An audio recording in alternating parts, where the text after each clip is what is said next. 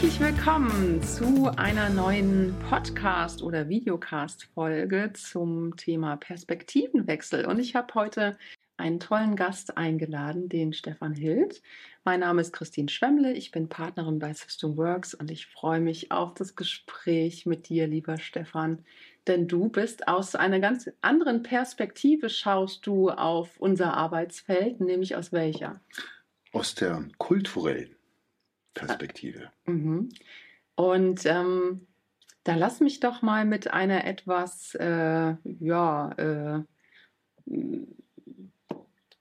deutlicheren These anfangen, weil wenn wir uns die Welt anschauen, so die letzten paar Jahre, gab es ja schon den Trend eigentlich mehr zu dem nationalen, ähm, angefangen mit Donald Trump, jetzt über die Corona-Krise auch zu schauen, dass man wieder mehr Selbstversorger ist, dass man nicht mehr so sehr in der sich auch abhängig macht von äh, der Weltwirtschaft.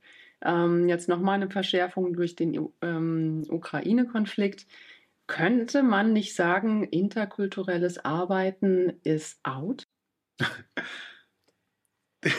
Ich muss gerade lachen, obwohl die Beispiele, die du ähm, aufgezählt hast, natürlich nicht zum Lachen sind. Aber ich muss deswegen lachen, weil das Thema interkulturelle Kommunikation, interkulturelle Reflexion, ähm, Kompetenz, äh, Überlegungen, all das, das ist ja nicht das erste Mal, dass das vielleicht totgesagt wurde. Ich erinnere mich an die äh, Konvergenztheorie, die letztlich besagt, ähm, vereinfacht ausgedrückt, dass ähm, durch den global sich immer mehr angleichenden Medienkonsum, durch auch Produktwelten, ich denke mal an den Starbucks am People's Square in Shanghai, ja, dass sich die Kulturen immer mehr annähern und dass wir in wenigen Jahrzehnten davon ausgehen könnten, dass es sowieso nur noch eine Kultur gibt. Und das also hat alles ein Brei. Alles ein Brei sozusagen. Und ähm, also nicht nur ist es mittlerweile auch schon wissenschaftlich widerlegt und ähm, es gibt halt wirklich gute Evidenz, dass das ähm, so nicht eintreten wird. Ja, weil es mag ja sein, dass es ein und dasselbe Artefakt, meinetwegen ein Frappuccino, ähm, auch am People's Square in Shanghai gibt. Aber das, was die Menschen damit verbinden, ähm, immer noch äh, ganz, ganz unterschiedlich ähm, ausfallen wird. Mhm. Und zurück zu deiner Frage. Äh, nein, ganz bestimmt nicht. Ähm, es mag sicherlich diese Tendenzen geben, dass ähm, das ein oder andere Kollektiv, also sprich die ein oder andere Gruppe von Menschen, so einen gewissen Prozess der Verinnerlichung, also der, Abgrenzung ähm, mal wieder hat. Das ist, glaube ich, nichts Neues. Aber dass Gruppen von Menschen mit anderen Gruppen interagieren, das wird immer so bleiben. Und dann ist es ja umso wichtiger, dass wir uns darüber Gedanken machen, ja, wie denken denn die anderen, wie ticken die anderen, ähm, um erfolgreich mit diesen Gruppen auch zu interagieren zu können. Mir würde sogar ein Beispiel einfallen. Mhm, ja, erzähl. Ähm, ich habe ein ganz, ganz eindrucksvolles Interview gelesen mit einer jungen Frau aus äh, dem sehr urbanen akademischen Pakistan. Ja, die kam aus Karachi und ähm, ihre Mission war es, die Lebensumstände im ländlichen Pakistan, also den abgelegenen mhm. Gebieten zu verändern. Also die Lebensumstände von Frauen vor allem. Und sie hat äh, sehr eindrucksvoll in diesem Essay beschrieben, wie es einen Wendepunkt gab in ihrer Arbeit, nämlich da, als sie dann eben nicht mehr dahin kam und einfach damit angefangen hat, den Leuten zu erzählen, was falsch und was richtig ist, sondern wo sie hingekommen ist und sich erstmal mit den Menschen, also vor allem mit den Älteren in, den, in diesen Dörfern dann auch hingesetzt hat und ähm, denen erstmal zugehört hat eine bestimmte Zeit, ja, mhm. vielleicht sogar ein, zwei Tage.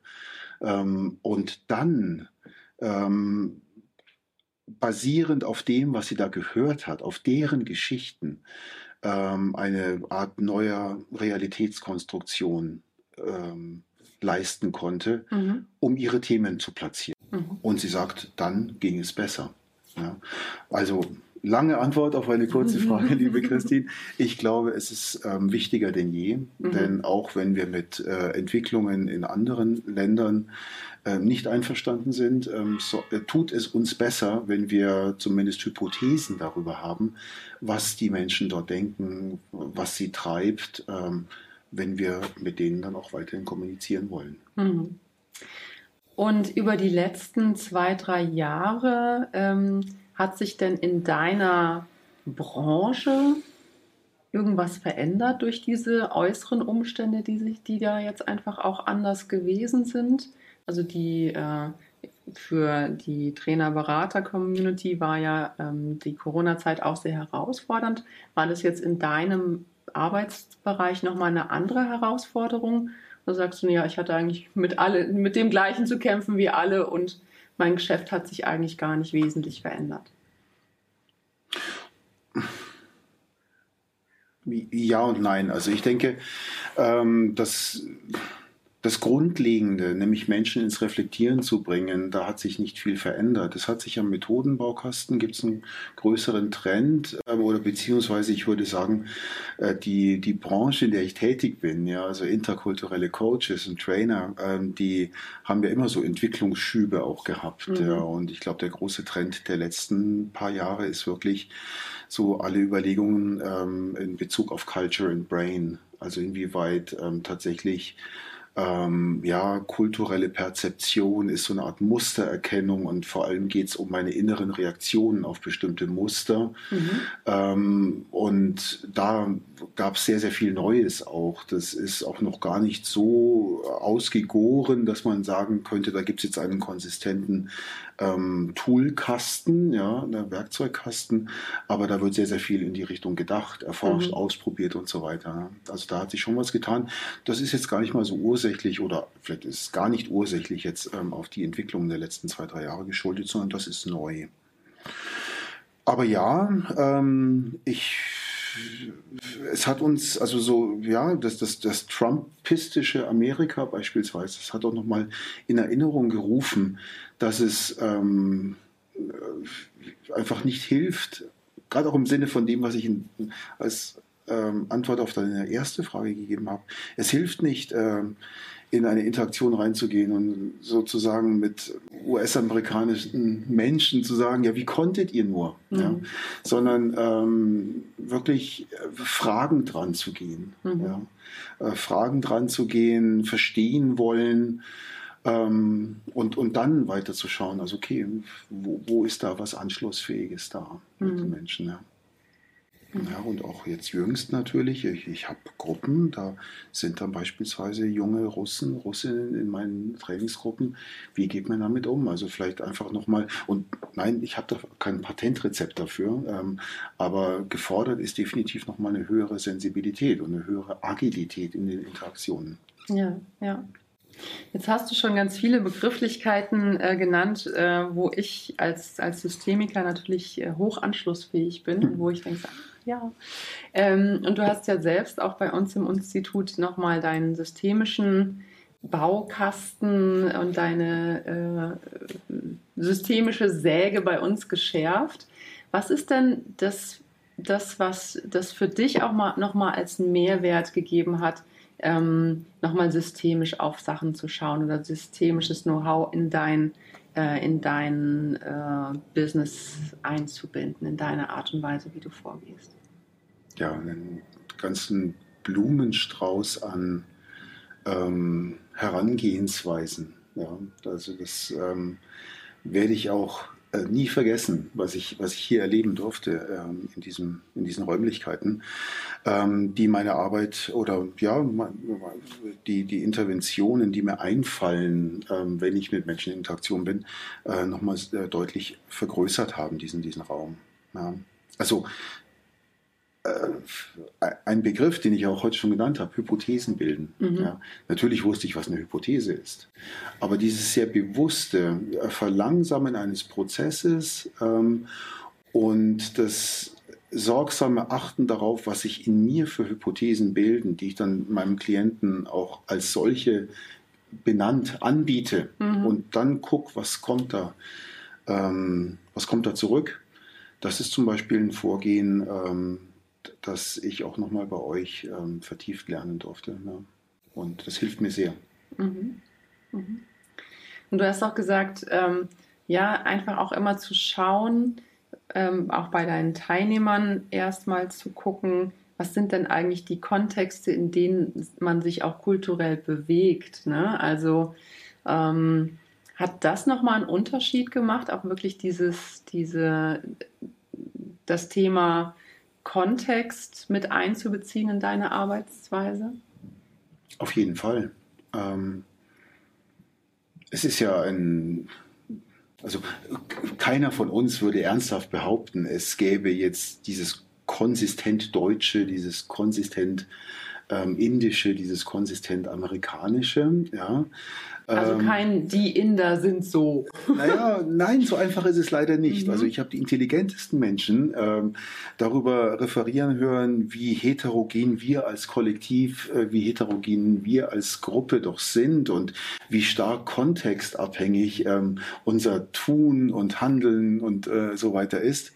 Und dann drehen sie sich um und sagen, ja, aber die Amerikaner.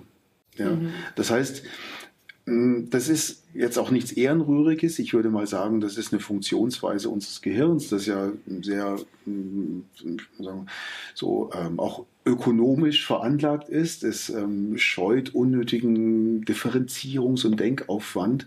Mhm. Und deswegen ähm, tappen wir ganz gern mal in diese Falle rein, ähm, uns die jeweils anderen als doch ähm, relativ äh, heterogen vorzustellen, ähm, uns selber aber als sehr differenziert und eben dann auch kontextbedingt wahrzunehmen. Mhm. Ja, und dem muss man auch immer wieder ein bisschen ähm, entgegensteuern. Ähm, ja, in, in, in, vielfacher Hinsicht. Also ich mache dann auch ganz gern mal ähm, Experimente, indem ich sage, so, ähm, diese rein deutsche Gruppe, jetzt bitte definiert doch mal, was ist Deutsch. Ne? Und ich mhm. möchte hier bitte Konsens im Raum haben. Mhm. Ja, und dann äh, gucken, was dann passiert und die Erkenntnis folgt dann meistens auf dem Fuß. Mhm. mhm. Dass man sozusagen wegkommt von diesen Plattitüden, mhm. indem man denkt und gleichzeitig auch immer ja jeden auch als Individuum sieht und in ja. seinem kulturellen Kontext. Ne? Genau, und du, du, hast jetzt gerade noch mal eine dritte Dimension reingebracht. Also ähm, der Kontext ist das eine, das Individuum ist das zweite und natürlich der, das kulturelle Umfeld ähm, ist das dritte. Und alle, diese, alle drei dieser Dinge sind natürlich sehr, sehr entscheidend für eine ganz bestimmte Situation. Also mhm. ähm, es passiert was ähm, in einem Teammeeting, es passiert was in einem, in einem E-Mail-Austausch. Und wenn ich dem jetzt Sinn geben möchte, wenn ich vielleicht auch sogar einen Konflikt auflösen möchte oder wenn ich jemand berate, wie er gut mit bestimmten Situationen umgeht, dann müssen wir all diese drei Perspektiven zumindest mal abklopfen mhm. und gucken, ja, wo liegt es denn eigentlich? Ja. Mhm. Also auch das ist ein ganz, ganz wichtiges Thema. Mhm. mhm. Und wie kann ich mir denn deine Arbeit ganz konkret vorstellen? Also arbeitest du ähm, nur mit Einzelpersonen, mit Gruppen? Ähm was ist denn das, was dich so umtreibt? Mhm. Und wo auch so dein Herz vor allem schlägt. Mhm. Die Frage wird immer größer. Ja, die wird immer größer. ja, ja. Ähm, also ich, ich arbeite tatsächlich mit Einzelpersonen und mit Gruppen. Ähm, also so die, für Auslandsentsendungen zum mhm, Beispiel. Ja, Einzelpersonen können dann auch mal einzelne Paare sein. Ja, das mhm. ist dann so eine Ausgestaltungsform, aber es ist dann schon eher ich und das ähm, Klientensystem als relativ kleines System. Ähm, zahlenmäßig Gruppen wiederum. Das können dann offene Gruppen sein, also beispielsweise Menschen aus einem Unternehmen, die sich jetzt plötzlich zu diesem Thema versammelt haben, die sich hier und da zufällig kennen. Vielleicht sind auch zwei aus einem Team, aber es sind wirklich offene Gruppen, die ähm, was lernen möchten. Mhm. Ähm, also, und da beantworte ich dann auch gleich deine weitere Frage. Ähm, was, was mache ich sehr gerne? Also so dieses ähm, Global Business, also Doing Global Business, das mache ich schon sehr gerne, mhm. weil das auch halt ein bisschen mit meiner Herkunft zu tun hat. Mhm. Das habe ich 25 Jahre gemacht. Ein Projekt, zehn Leute, äh, zehn äh, verschiedene Pässe ja, mhm. oder Herkunftsbiografien. Ja, das, das, das, ähm, das kann ich gut und das mache ich sehr, sehr gerne.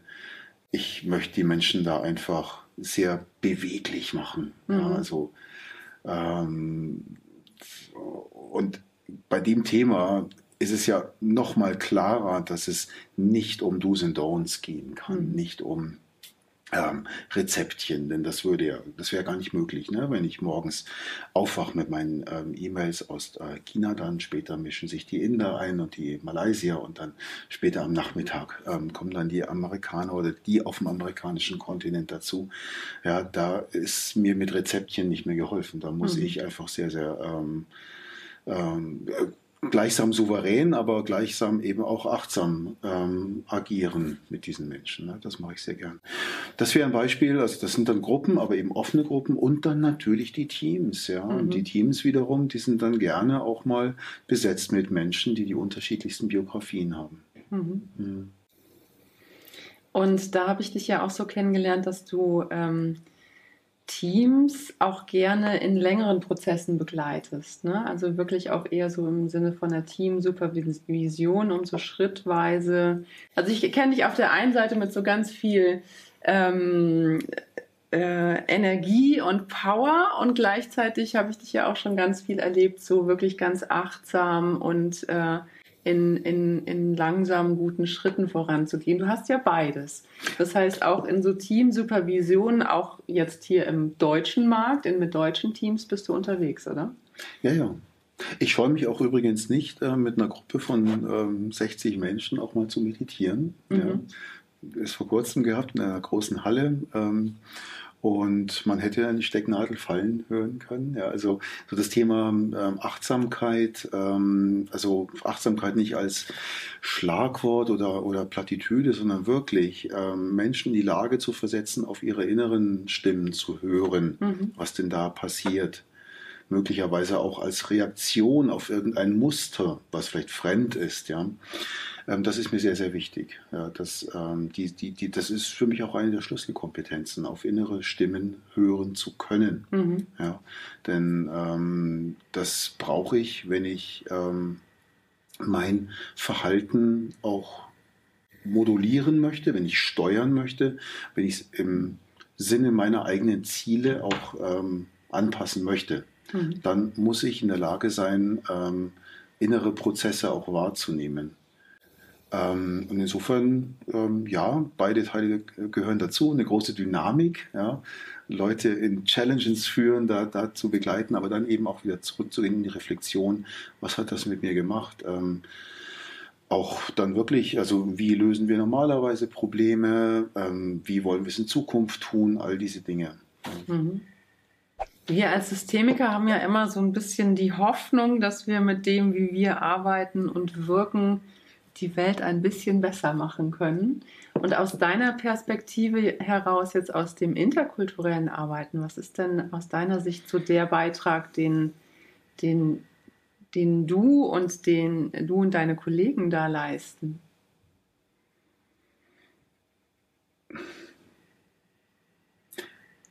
Also ich, ich möchte, dass es, also das, das ist immer schon so ein Antrieb gewesen. Ich möchte, dass es Menschen gut geht. Mhm. Ja, und ich möchte, dass Menschen einander verstehen. Ich möchte, dass Menschen sich verstehen.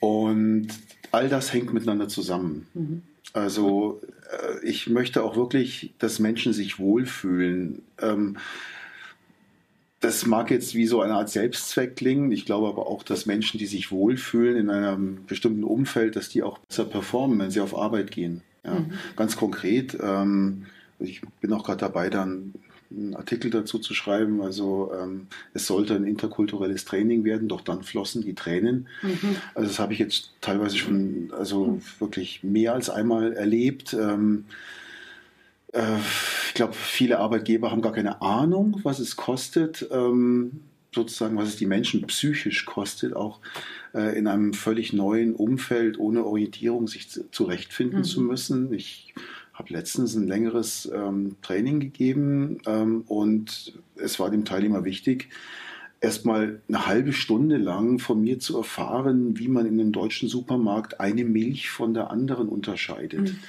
Das mhm. mag jetzt wirklich total trivial klingen, aber das war wichtig für diesen Menschen, um sich hier wohlzufühlen. Mhm. Ist auch spannend zu wissen, dass wir so viele Sorten von Milch haben. Ich lerne ganz viel über unser Umfeld hier aus den Augen meiner Teilnehmer. Ja, mhm. ganz, ganz klar. Und ähm, ja, ich glaube, es ist eine, eine der wichtigsten Dinge, die wir leisten können, ist, dass Menschen in, mit dem Umfeld, äh, mit dem sie interagieren, ähm, dass, dass sie positiv auf dieses zugehen, also mit, mit einer positiven Gedankenkraft. Ja. Oft arbeite ich auch mit Menschen, die nach Indien gehen, die nach Portugal gehen und ich weiß genau, wenn die damit ganz, ganz viel Neugier, mit einer positiven Neugier hingehen, ähm, dann werden sie auch diese positiven Erfahrungen machen und sie werden ähm, dann äh, andere Dinge, die sie erleben, auch ähm, einordnen können. Ja. Und das ist ganz wichtig. Und insofern ja, glaube ich schon, dass wenn wir unsere Arbeit gut machen, dass wir diese Welt zu einem besseren Platz machen. Denn wie diese Welt ist, das hängt aus Millionen von Einzelinteraktionen jeden Tag mhm. zusammen. Und ein Lächeln in den öffentlichen Raum gezaubert pro Tag, ähm, das verändert möglicherweise ganz viel. Mhm. Ja, und viele der, der Probleme. Also wir sind ja eingestiegen mit dem nach dem Motto, man schaut eigentlich die letzten paar Jahre wieder mehr so auf das Nationale und gleichzeitig gibt es ja Probleme, äh, die nicht an der Grenze aufhören. Ne? Also das Thema ähm, Umweltzerstörung und Co., das muss man ja global angehen und dazu braucht es einfach aber auch ein Verständnis füreinander ähm, und einen gemeinsamen Weg miteinander. Also ich kann ja auch nicht immer nur von den anderen erwarten, dass sie irgendetwas tun. Ähm, und gleichzeitig brauche ich auch ein Verständnis, warum bei uns vielleicht manches geht und manches nicht geht. Ne? Mhm. Und dazu braucht es einfach auch einen guten Dialog an der Stelle. Absolut. Also auch die Bereitschaft, anderen mal zuzuhören. Ne? Mhm. Also wir Deutsche, wir äh, halten uns ja schon ganz gerne mal so für die Umweltweltmeister auf dieser Welt. Ne? Und die Mülltrennung. Zumindest im, Resa ja, im, ja, ja. Mülltrennung sind die das, das, ist, das, ist so, das ist so Klischee. Ja? Und, und dennoch, wenn es darum geht, die Interessen unserer Automobilindustrie beispielsweise dann auch ähm, von, von Lobbyarbeit in Brüssel beispielsweise zu verteidigen, ähm, dann tut sich aus der Perspektive von anderen manchmal auch ein anderes Bild auf. Und ich möchte jetzt gar nicht über richtig und falsch sprechen und schon gar nicht eine Debatte aufmachen über heimische Arbeitskräfte, aber die äh, anderen auch mal zuzuhören und das ernst zu nehmen und zu berücksichtigen und da ein Stück weit weicher zu werden, hilft sicherlich mhm. bei der Lösung von globalen Problemen. Mhm. Da komme ich ja eigentlich her. Ich bin ja nicht nur Diplom-Kaufmann, ich bin ja auch Umweltwissenschaftler und mhm. habe halt gerade, ähm, ich bestimmt über 20 Jahre an so globalen Umweltthemen gearbeitet und da durfte ich ja am meisten lernen, auch über dieses in, internationale Arbeiten. Mhm. Okay, also ein, eines der Trends ähm, in, in eurem Fachgebiet ist die Verquickung jetzt auch mit Erkenntnissen aus der Hirnforschung ja. und auch mit speziellen ähm, Hirnforschern, die sich auf das Thema kulturelles Arbeiten oder interkulturelles Arbeiten spezialisiert mhm, haben. Was ist denn noch ein Impuls, den du mitgenommen hast? Mhm. Es klingt vielleicht nicht ganz neu, ähm, aber also die Bedeutung, die es gewinnt, äh, habe ich als sehr äh, erfrischend und, und äh, neu empfunden. So das Thema Storytelling mhm. ähm, als, als Intervention. Und das Spannende daran finde ich halt, ähm, dass äh, wirklich gute, dass es gute Ansätze gibt, äh, immer bessere Ansätze, wie man Leute sehr ähm, niederschwellig ähm, ins Erzählen bringen kann, also ihre Geschichte zu teilen. Mhm. Und als, wiederum als Systemiker denke ich, das ist wirklich genial, weil welche, welche bessere Möglichkeit gibt es denn Menschen gegenseitig an ihrer Realitätskonstruktion teilhaben zu lassen? Ja, denn das ist ja die Grundvoraussetzung, um da irgendwie was zu verknüpfen und was Gutes draus zu machen. Mhm. Also sehr, sehr schöne ähm, Storytelling-Ansätze auch, die wir da mitnehmen konnten. Mhm. Ja. Mm, gut, und der, der Gedanke von interkulturellen Arbeiten oder die Hypothese, die man haben könnte, ähm, ist ja, wie man auch in neue äh, Gruppen, die jetzt auch nicht meine Kultur äh, mhm. oder mein, aus meinem Kulturraum kommen, wie ich in diese Gruppen reinkomme. Ist es das denn für dich im Kern oder ist ähm, spielt da auch noch eine ganz andere Komponente eine wesentliche Rolle für dich? Mhm. Ja, also in diese Gruppen reinkommen, das ist natürlich schon ein, ein sehr hehres Ziel. Ja.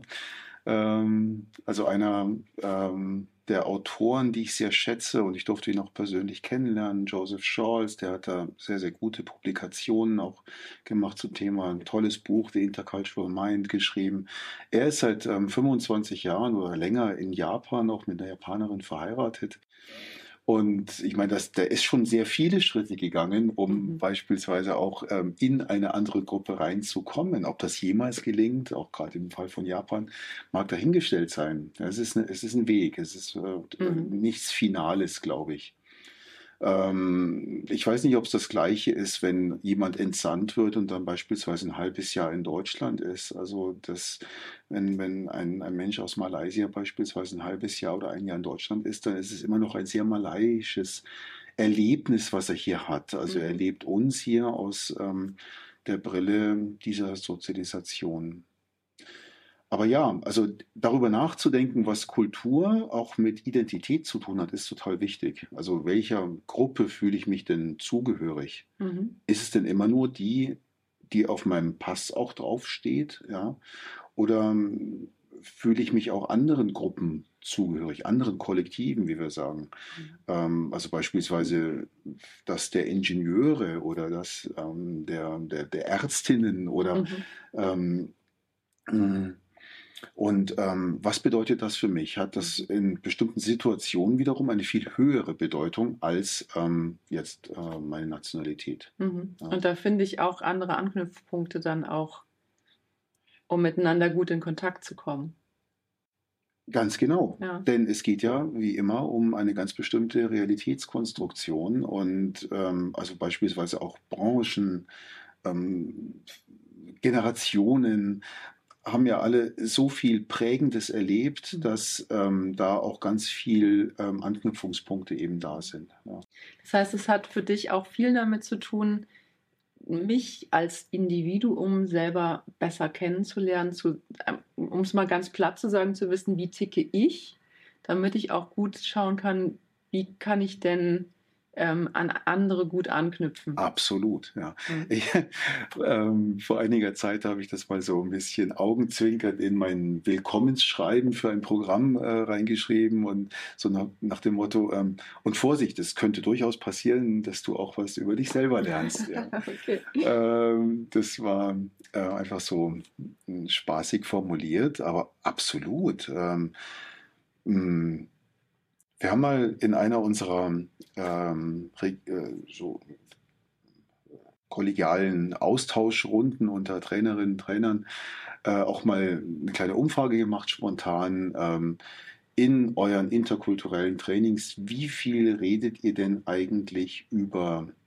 die Teilnehmer selber, uns selber und wie viel über die anderen. Ja, und ich hatte das Gefühl, dass die Kolleginnen und Kollegen sich beinahe selbst übertreffen in hohen Prozentzahlen darüber, wie wir über uns selber nachdenken und uns selber reflektieren. Ich mhm. glaube, das ist wirklich wahnsinnig wichtig. Mhm. Ja, klar will man auch Informationen über die anderen ähm, haben. Aber ähm, zu realisieren, wie gehe ich denn mit Zeit um? Wie manage ich Zeit, zeitliche Abläufe, Projektmanagement, ja, mhm. ganz klar. Ähm, wie ähm, gehe ich mit Hierarchie um? Welche Erwartungen habe ich da? Beispielsweise an äh, Teamzusammenarbeit, an Führung, an geführt werden, an selber führen, ja. Das ist unendlich wichtig, weil nur dann kann ich verstehen, ähm, wie bestimmtes äh, anderes Verhalten auf mich wirkt und die mhm. Schlüsse, die ich daraus ziehe. Ja? Ähm, da ist das Verständnis der eigenen Deutung äh, eine unerlässliche Vorarbeit, die ich da machen muss, ganz, ganz mhm. klar. Mhm. mhm. Es ist ja immer wieder, dass, dass wir Auftraggeber haben, die sagen, so jetzt mal bitte eine Intervention ähm, und damit ist es gerichtet und dann geht es weiter.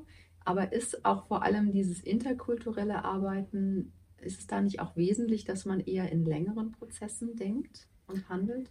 Aus meiner Sicht absolut. Mhm. Klar, es hängt von den jeweiligen Auftraggebern ab. Oft fehlt dieses Verständnis auf, äh, auch äh, auf Auftraggeberseite. Ich werde nicht müde dafür zu werben und eben auch gerade für die Nachhaltigkeit der, der Lerntransformation letztlich.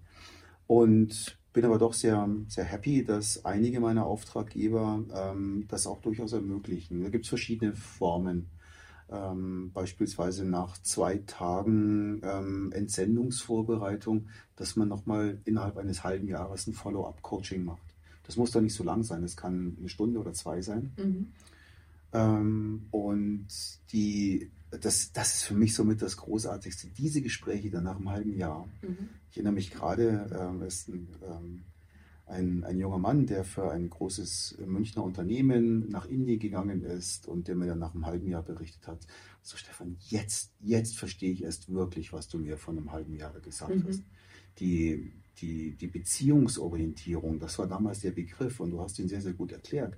Aber wie sich das anfühlt, mhm. Ähm, auch dieser unglaubliche ähm, Spirit of Supportiveness, also die, die Unterstützung, die man hier erfährt aus dem sozialen Umfeld, ja, gerade weil ich hier auch neu bin mhm. als Ausländer, das ist überwältigend und das berührt mich, hat er gesagt, äh, unglaublich stark. Und mich hat es wiederum als, als sein Trainer und Coach ganz stark berührt, ähm, dass, ähm, dass er das so erlebt hat. Es hat mich auch sehr, sehr stark zum Nachdenken gebracht wieder, weil ja, das Umgekehrte ist ja auch der Fall. Wenn du aus so einem Umfeld dann in ein sehr individualistisch geprägtes Umfeld hier in Mitteleuropa kommst ähm, und dann halt wirklich ganz allein auf deinen eigenen Beinen stehen musst, dieses, äh, diese Unterstützung, dieses Eingebettetsein in eine Unterstützung, unterstützende Umwelt nicht erfährst, was macht dann das mit dir? Mhm.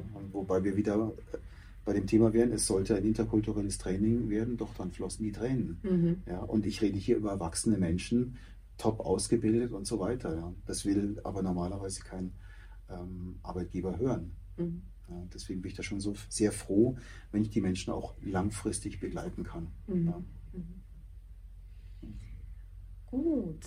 Ähm, abschließende Frage. Ähm, Du hast ja bei uns auch, oder ich habe zwei abschließende Fragen. Okay. Ähm, du hast ja bei uns auch ein Stückchen Weiterbildung gemacht in, mhm. in systemischer Arbeit als auch in systemischer Organisationsentwicklung. Was würdest du denn sagen, wenn jemand dich fragt, soll ich äh, was machen in der Richtung, soll ich zu System Works gehen? Warum kann, kannst du uns empfehlen an der Stelle? Hm. Ähm, Also für mich ist es die, diese Mischung, die ich so nirgends wahrgenommen habe, aus, aus Professionalität und menschlicher Wärme. Ja, so will ich es auf den Punkt bringen. Ähm, ich, ihr habt hier einen Platz geschaffen, der an sich schon wirkt, ja, aber der wirkt natürlich durch euch. Ihr habt den ähm, mit, mit Leben gefüllt. Das ist dieser Aspekt der menschlichen Wärme. Ähm, und ich erlebe alle von euch, also auch alle Lehrcoaches, ähm, als ungeheuer professionell. Es ist ein sehr konsistentes ähm, Gedankengebäude. Was ich einfach hier sehr stark erlebt habe, ist eben auch ähm, mein Kernthema, das Thema Kultur. Ne? Mhm. Du sprachst gerade die, die ähm, Organisationsentwicklungsausbildung an. Da gibt es ja dieses eine Modul, Culture Works. Ja, aber das Thema Kultur und wie, wie wollen wir miteinander arbeiten, das zieht sich ja durch alle ähm, äh, Elemente auch mit durch. Mhm. Ja, das fand ich eben sehr, sehr beeindruckend. Ja, also diese beiden Aspekte sind das tatsächlich. sehr gerne und äh, jederzeit. Gut, und jetzt wirklich die finale, finale Abschlussfrage. Mhm. Ähm, es hat sich ja durch Corona auch so, so kulturelle ähm, Traditionen, Rituale einfach verändert. Zum Beispiel mhm. in Deutschland hat man sich normalerweise ja mit Handshake mhm. äh, begrüßt und dann auf einmal wusste man gar nicht mehr so richtig ja. und mit Ellenbogen und Fußkick oder und ähnliches. Was ist denn deine Prognose? Kommen wir wieder zurück zum Händeschütteln oder wird sich was anderes als unser äh, Begrüßungsritual in unserem Kulturraum etablieren? Hm, spannende Frage. Vielleicht gibt es auch wieder mal, wie oft, nicht die eine Antwort. Also ich erlebe momentan sehr, sehr stark so ein sehr ähm, automatisches, reflexhaftes Händeschütteln. Mhm. Was ich auch erlebe, ist ähm, so dieser kurze Moment der Irritation, was machen wir denn jetzt? So dieses Aushandeln, ja, und dann ist es vielleicht doch so die, mhm. die Faust, ja. Und also meine Prognose ist, dass wir alle gelernt haben, das ein bisschen offener zu sehen und dass es da vielleicht auch mehr gibt, also mehr Möglichkeiten gibt, die akzeptiert werden. Mhm. Dass vielleicht jemand, der dann einem nicht die Hand reicht, dass der weniger schlecht angesehen wird als vielleicht noch vor fünf Jahren, ähm, dass da mehr Offenheit da ist. Mhm. Mm, aber ich glaube schon, dass es, ähm, dass viele von uns wieder zu den über viele Jahrzehnte automatisch erlernten äh, Mechanismen zurückkommen. Also ich glaube schon, dass das Händeschütteln ähm, wieder da bleiben wird. Das ist ja auch ganz spannend, so in anderen Kulturkreisen, ne, da wo äh, körperliche Berührung viel akzeptierter und nicht nur akzeptierter, sondern auch erwarteter ist. Also mhm. ich habe ja sehr viel mit Portugal auch zu tun, ja, wo man gerne sich auch mal so berührt, mal umarmt, äh, Küsschen, Beijinho, mhm. links, rechts, ja. Äh, so, und ich meine, das erlebe ich ja jetzt schon, dass äh, das auch wieder total auflebt. Mhm. Ja. Und wenn dann da jemand ist, der da eher Distanz hält, dann wird es vielleicht in Zukunft auch eher akzeptiert. Mhm. Okay. Hm. Vielen lieben Dank, lieber Stefan, dass wir heute mal durch deine Brille schauen durften, aus deiner Perspektive auf, auf unsere Welt und auf unseren Arbeitsbereich schauen durften. Vielen Dank für dieses ähm, heitere und spannende Gespräch mit dir. Vielen Dank für die Einladung. Es war wie immer schön, mit dir zu sprechen, Christine.